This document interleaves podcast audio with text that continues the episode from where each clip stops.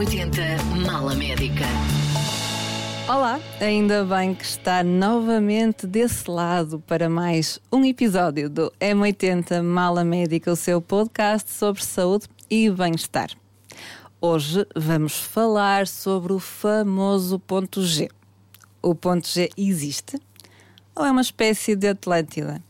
Afinal, qual o caminho para uma vida sexual satisfatória? Junta-se a nós Pedro Vieira Batista, médico ginecologista no Centro Hospitalar e Universitário de São João. Muito obrigada, Pedro, por ter aceitado o convite. Olá. Olá, obrigado, eu agradeço. Então vamos falar desta, desta área, esta área erógena, um, que, em que já, já temos referências bastante antigas sobre, sobre ela, ou seja, uma área erógena, vamos começar por definir, quer dizer que é uma área cuja estimulação causa prazer. É apontada à parede anterior, portanto, parte da frente da vagina, já pensa-se desde o século XI. Como é que tem corrido esta busca, historicamente falando, esta busca pelo ponto G e como é que chegamos a este nome de ponto G, Pedro? Ora, a busca eu acho que não tem corrido bem. Se olharmos para que é um trajeto de, de mil anos e que hoje estamos aqui sendo de mil, mais de mil anos, Sim. não é? Porque de facto há essas referências do século XI em textos oriundos da Índia, mas há, há referências mais antigas ainda. E se hoje estamos aqui ainda com dúvidas, é porque a busca não está a correr bem. Acho que antes de nos focarmos neste ponto G, há imenso que nós não sabemos em relação ao clitóris. É um órgão que é um, é um profundo desconhecido, até em termos de anatomia, é, é, um profundo desconhecido. Mesmo para a medicina, falta fazer muito neste, neste campo. No, em 1950, há um médico alemão que publica em morar nos Estados Unidos, publica em Nova Iorque um texto em que refere a existência de uma zona que, quando estimulada, e os métodos de investigação eram claramente diferentes do que hoje qualquer comissão de ética nos permitiria, que ele dizia que, de facto, estimulando aquela zona da parede anterior, que haveria ali algum engorgitamento. Nunca ele centrou o prazer feminino nesse, nesse ponto. Pelo contrário, ele diz que qualquer ponto da mulher, dependendo da mulher e do estímulo, poderá levar uma resposta. Nos anos 80, há então autores que passam a falar nessa zona e a chamar-lhe o ponto de Grafenberg, que depois então é abreviado para ponto G. A ideia colheu, caiu muito bem perante o público e revistas e jornais, etc. E hoje é extremamente difícil contrariar a ideia de que este ponto exista efetivamente. Quando começamos a olhar para a literatura, que foi um exercício que, que um dia fizemos, e eu aqui posso dizer o porquê que nos deu, é, de onde é que vem esta nossa dúvida. Uma coisa que é aceite, qualquer lado, qualquer revista, qualquer alguém, toda a gente fala com grandes certezas, mas não encontramos nos livros de anatomia. Nós fazemos cirurgia da parede vaginal anterior, colocamos fitas, redes, etc. E não há propriamente impacto. Aliás, estudos a mostrar que a função sexual até possa melhorar. E nós presumimos, se começamos a dissecar, a cortar e não estamos a fazer estrago, alguma coisa nesta história não está correta sim, perceber se realmente existe uh, acaba por ser uma matéria importante do ponto de vista médico, por, porque existindo tal área significava que poderia eventualmente ser usada como alvo para tratamento, por exemplo, até da disfunção, da disfunção de problemas sexuais femininos. Portanto, esta busca também, eh, também os médicos também persistem nesta busca por este, por este interesse. Mas tu decidiste abordar esta polémica, se assim quisermos dizer, à cientista, e lá está, reviste vários estudos que se debruçaram sobre o ponto G, estudos, estudos muito variados e muito diversos nas suas metodologias. Uh, qual o veredito a que chegaste? Ora, lá estou eu mesmo em terrenos apertados. A maior parte dos estudos, se eu quiser objetivamente olhar só para isso, a maior parte dos estudos tiveram o objetivo de provar a sua existência e, de alguma forma, melhor ou pior, provaram. Estou convencido que muitos desses estudos hoje não passariam os padrões para serem publicados em, em, revistas de qualidade, porque em termos metodológicos têm muitos, muitos erros. Muitos deles, os que dão com números mais convincentes, e o convincentes aqui com muitas aspas, são inquéritos. Mas se eu já convenci a população de que existe, se eu vou perguntar existe, as pessoas vão me responder que sim. Curiosamente, mesmo nesses estudos baseados em, em inquéritos, quando vão perguntar às pessoas então onde é que é, e pelo praticamente 10% vão dizer que é na parede posterior e não na parede anterior. Portanto, logo aí as coisas começam-se a complicar. Dentro destes estudos de inquéritos, o meu favorito é um estudo feito com pares de gêmeas, em que se de facto isso são gêmeas, são idênticas, é suposto, é expectável que haja uma concordância grande em relação à existência de uma estrutura anatómica e tal não se verificou. Portanto, acho que a questão está muito enviesada. Quando olhamos também a, a existência foi, foi afirmada, sobretudo por mulheres mais diferenciadas, portanto, mais expostas à informação. Portanto, há aqui grande enviesamento. Mesmo nos estudos posteriores, feitos com imagem, anatómicos, etc., nós vamos ver. As publicações provêm de grupos muito pequenos. Aliás, tem sido uma luta titânica entre dois, dois grupos de autores que se têm degladiado, que têm dado artigos e trocas de correspondência interessantíssima. O que é que isto depois tem em termos práticos? Qual é o problema? Nós corremos aqui dois riscos. Um é a estrutura existir e nós estarmos a ignorá-la e a, a, não oferecer às mulheres uma oportunidade de eventualmente melhorar a qualidade da sua vida sexual, mas temos o um problema oposto, que a estrutura não existe e nós estamos a fazer intervenções que lhes vão causar, ou que potencialmente vão causar problemas, ou pelo menos vão causar dano na carteira. Eu não sei se nós não estamos, sobretudo, neste último ponto. E se há um mercado multimilionário de brinquedos sexuais, etc., que diria que não causa problema nenhum, estimula ou não estimula, eventualmente até estimula. Se calhar aquela zona é um ponto da vagina onde é mais fácil a estimulação clitoridiana do que outra coisa e que não é possível em todas as mulheres, mas temos o outro lado, é que há cirurgias e há injeções de ácido hialurónico e gordura em que se formos à procura, evidência existe absolutamente zero. E alguns autores, inclusive, defendem que existe, mas se injetar, se infiltrar, eu posso estar a fazer dano. Portanto, isto fica tudo muito complicado. E, portanto, sociedades, uma que me é especialmente querida, a SSVD, entre outras, o que nos vem dizer é não há indicação médica nenhuma para intervenções sobre o ponto G. Isso é uma informação muito relevante e pegando também naquilo que nos dizias sobre os estudos e os questionários, uh, num dos questionários uh, que envolveu mais de 5 mil mulheres, 63% referia a acreditar justamente na existência desse ponto G. Isto pode fundar-se na ideia muito instalada de que existem dois tipos de orgasmo na mulher, um orgasmo com origem no clitóris, outro na vagina, mas de facto parece uma perspectiva muito redutora da sexualidade feminina, não é? Poderá ser que exista de facto uma zona G em vez de um ponto G assim mais concreto? Olha, eu concordo em, pleno. Isto é, acho que é, é freudiano, representa aqui um, um, retrocesso neste, neste aspecto. É, há quem defenda com piada que clitóris libertou a mulher em termos de prazer, o ponto G não, torna-a novamente dependente de uma estimulação interna. Portanto, há aqui uma, uma redução. Que esta seja uma zona de maior prazer, eu acredito que sim. Eh, por que motivo? Alguns estudos mostram que há alterações a nível de, da parte nervosa nessa zona, outros mostram que não há diferença nenhuma. Uns vêm dizer que é a próstata feminina, outros vêm relacionar este ponto com a ejaculação feminina, e estamos a aumentar apenas a controvérsia, porque mais uma vez estamos a falar de coisas que não estão, não estão de todo provadas. Acho que a visão é redutora, põe pressão Muitas mulheres hoje acreditam que são imperfeitas, que são diferentes das outras, porque não conseguem ter orgasmos pura e simplesmente com, com o coito vaginal. O que para muitas mulheres é verdade e é um facto e é o que acontece. A maior parte das mulheres atingem o orgasmo com estimulação clitoridiana e é preciso que isto seja dito e que isto seja público. Não que exista um ponto dentro da vagina ou pontos, porque depois mesmo nisso não há concordância. Quando vamos ver onde é que ele está localizado, um centímetro, dois, oito, Uns dizem que é do lado esquerdo, outros que é, há um que diz que um autor que diz que é sobretudo do lado esquerdo, e nem na natureza da estrutura se consegue haver, haver concordância. Uns dizem que é glandular, outros dizem que é tecido erétil, outros que é tecido nervoso, outros que não, que é apenas um espessamento daquela zona. Depois há quem tente uniformizar isto e dizer que afinal não existe um ponto G, mas que existe um complexo clito-uretro-vaginal em que haverá ali uma fusão que depois vem outro grupo crítico e diz não, também não é isso, porque não faz sentido sequer em termos embrionários que isso esteja a acontecer.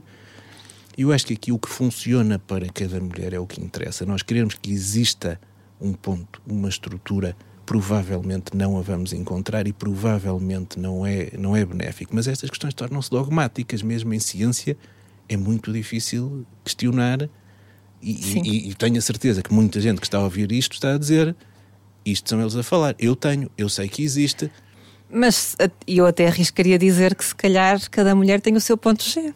Podemos dizer isso? Eu diria que se calhar até mais do que. Vários pontos mais G. do que. Isso é maravilhoso. Eu acho que sim. Mas, de facto, há muito mais, e isto também temos que destacar, há muito mais que contribui para o prazer feminino do que as áreas chamadas erógenas, porque há a intimidade, a relação em questão, não é? O, o ambiente hormonal, eh, que mesmo na mesma mulher varia ao longo do ciclo de vida. As... E do mês. E do mês. do próprio mês. E é do próprio mês, sem dúvida. As experiências que cada mulher já vivenciou em, em, nas mais varied, nos mais variedíssimos quadrantes, mas particularmente na esfera sexual, como é óbvio, as crenças religiosas de cada uma as, as, a cultura a que pertence. Portanto, há tantos fatores aqui uh, que impactam a vivência do prazer no, no feminino, não é? é? E nós, no fundo, estamos a fazer o exercício, para mim, redutor de encontrar uma combinação de pontos, etc., que funciona. Se for aquele ponto específico, eu tenho o sucesso garantido. Acho que é uma visão redutora e eu acho que, na perspectiva feminina, não vejo grande vantagem em, em querermos fazer isto. Ao mesmo tempo que já há quem acrescente mais pontos a esta lista. Há mais pontos. Há quem queira acrescentar mais pontos. Nós neste temos dúvidas. Eu tenho dúvidas, tenho muitas dúvidas. Que seja uma zona com maior sensibilidade, talvez, algumas mulheres. Não vamos esperar que seja em, em todas. Não vamos pôr de todo essa pressão. Estudemos, foquemos-nos. Clitóris temos tanto por saber, tanto por aprender nessa área que pura e simplesmente está posta bastante de, bastante de lado acho que aqui estamos a criar coisas perigosas, conceitos perigosos. Há um mercado grande por trás disto, disto tudo, e quando se tenta olhar criticamente para isto, muitas vezes, ah, não, isso é uma visão retrógrada, estão a negar à mulher a hipótese de. Não, eu diria que isto é, é o contrário, por, é eu o acho oposto. que é o contrário. Não vamos reduzir a sexualidade da mulher a um ponto. Um ponto. Claro que, como dizíamos aqui, o interesse, para além do interesse mediático que se instalou à volta do ponto G, mas o interesse médico vem de que não que se essa estrutura existir pode ser importante e, portanto, queremos ter a certeza se isto não existe e por isso continua a sua busca, não é? Vamos falar agora da, da sexualidade em termos mais latos. Como que conselhos também da tua experiência como ginecologista, que conselhos é que nos podes deixar? Para uma sexualidade plena?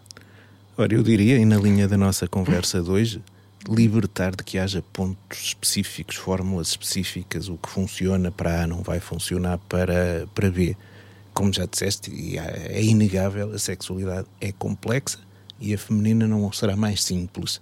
Há muitos, muitos, muitos fatores. Um, um tema recorrente, mesmo na consulta de, de ginecologia, tu traz essa experiência também, é falta de desejo, é falta de líbido. Então, na mulher de meia idade, o que quer que seja a meia idade, deve ser onde eu estou neste, neste momento, as pessoas estão a pedir fórmulas mágicas para aumentar a possibilidade ou a rapidez do orgasmo ou o desejo, etc. Mas a vida está complicada. Sim. Está desempregada, os filhos estão com problemas, multiplicam-se os papéis, multiplicam-se as preocupações. Sim, eu também tenho essa perspectiva como médica de família. De facto, uh, e a maioria das vezes em que as pessoas, uh, muitas vezes nem se abrem, mas quando conseguimos, o que é ótimo, que se abram para contar a sua experiência e naturalmente a, vi, a, vi, a vida sexual é algo muito importante, é um quadrante importantíssimo das nossas vidas. E, e quando... Mas que precisa que o resto esteja a funcionar também, muitas vezes. É isso na nossa população hoje, em muitas pessoas, não está a funcionar bem. Há a saturação da relação, que acontece, que é natural, que faz parte e que é preciso que as pessoas o compreendam, aceitem e se adaptem. E muitas vezes, quando vêm pedir, que as pessoas querem um, não querem, querem um comprimido, uma coisa eu tomo e eu volto a ser igual quando era quando tinha 20 anos e o meu marido, o meu marido que era meu namorado nessa altura e que eu tinha conhecido há 15 dias e era tudo fantástico. Sim, e se é verdade que há situações de patologia, ou seja, de problemas eh, de disfunção sexual no homem e na mulher eh, que têm um tratamento médico, muitas vezes tudo começa. Uh, isto não são os casos mais frequentes, problemas médicos propriamente ditos, mas tudo começa muitas vezes com não, não termos disponibilidade para a esfera sexual. Sim, e depois o que acontece, que vemos cada vez mais, há esta busca por soluções rápidas, um comprimido, um creme, uma medicação que muda. E vemos, eu não ia dizer o uso, mas cá devo dizer o abuso, por exemplo, da testosterona para resolver estes problemas. Que de facto há estudos que mostram que pode melhorar alguns destes fatores, mas quando perguntamos, mas sabe dos riscos? E não, essa parte não, que é uma coisa muito curiosa. Esta esfera é perigosa. Eu acho que as pessoas estão dispostas a tentar muita coisa. E se nós hoje na medicina somos extremamente exigentes com evidência em alguns campos, nós noutros, por e simples, há coisas que nós pura e simplesmente queremos que funcionem, que nos fazem sentido e, e vamos usar. É a questão, são os lasers, é, são os probióticos, etc. São aquelas coisas e que de facto criticar isto não é popular, mas a evidência é fraca é má. Muitas dessas coisas simplesmente não funcionam. Quando olhamos para os estudos, são maus, estão mal feitos. Os Sim. que mostram que funcionam, os que estão bem feitos, que mostram que não funcionam, são encostados para o lado e continuamos a vender eh, tratamentos altamente duvidosos. Mas de facto, eh, aqui o conselho grande que deixamos é eh, de, de, que esta vivência tem então muitas áreas em que podemos eh, trabalhá-la, que não é apenas uh, nenhuma zona específica de, de estimulação, uh, que tem que ver com o todo da nossa vida, a nossa intimidade, as nossas experiências. Mas agora eu queria deixar aqui uma boa notícia, uma boa partilha, penso eu, que um, é uma curiosidade, na verdade. Um estudo recente concluiu que o clitóris possui mais de 10 mil fibras nervosas. Portanto, aproveitemos essas fibras. Isto é fibra 5G. Exatamente. Não é? Portanto, é o conselho aqui que queremos também deixar. Um, mas eu não resisto, sabes, Pedro, nós fechamos sempre a nossa mala assim com uma pergunta inconveniente. Um, eu gostava que nos contasses alguma história do teu consultório sobre estas questões da procura do prazer feminino. Isso é, é uma pergunta, é uma pergunta difícil. Nós, é o que digo, temos muito aquelas questões do quer melhorar, quer que alguma coisa mude. Especificamente em relação ao ponto G, não é um assunto que seja venha muito à baila. No consultório? sim uh, as, as, vezes que me lembro de alguma mulher puxar o assunto é sempre como assumido que existe, ponto final. E se a pessoa tentar afirmar, ah, se calhar não existe, a coisa não vai hum, não vai captar a atenção, vai, a pessoa vai ficar exatamente na mesma. E se ela existe, acredita que existe e que está a funcionar, esquece, também não vamos destruir isso, está, está a, correr, a correr bem. Mas há assim alguma história mais história, em particular? História assim, em particular, não me estou a lembrar de nenhuma, mas lembro-me de uma que eu acho interessantíssima na, nesta questão da investigação Sim. do ponto G. É tanta a vontade, às vezes, de provar as coisas que se saltam um passo e o entusiasmo leva, leva às neiras grandes. Uhum. Um dos grandes defensores, que aliás é o primeiro indivíduo que descreve anatomicamente o ponto G, ele publicou as fotografias aquilo é uma veia, não é mais do que isso que lá está, não fez tudo mais nenhum, histologia, não há absolutamente nada. Mas há um artigo em que ele diz: tanto que existe, está provado geneticamente que existe uhum. o ponto G. E eu achei aquilo muito estranho quando fui ver o artigo original. O que o ponto G tinha a ver com umas sondas para DNA que tinham quatro, quatro guaninas seguidas e, portanto, são chamados G-spots. E, portanto, sem evidência nenhuma, ele diz: não, não, tanto que é verdade que está provado que existe um gene não corresponde absolutamente a nada. E isto está publicado numa revista boa. Portanto, temos de ter muito cuidado com a ciência uh, hoje em dia. Sem dúvida, sem dúvida, mas hoje deixamos uma mensagem um, de, de que incentivo à vivência plena da sexualidade. Um, certo é que por aqui os médicos e os cientistas continuam com algumas dúvidas em relação à existência deste ponto G eu gostaria de te agradecer, Pedro, por, por esta partilha, por esta conversa sobre este tema tão interessante. Eu é que agradeço e, e estou preparado para, para, para, os gozos que vou ter nos próximos dias. Por aí, a quem nos ouve, pode continuar a procurar o ponto G. Divirta-se, escolha sempre sexo seguro. E volte, volte connosco para o próximo episódio do M80 Mala Médica. Esperamos por si. M80 Mala Médica.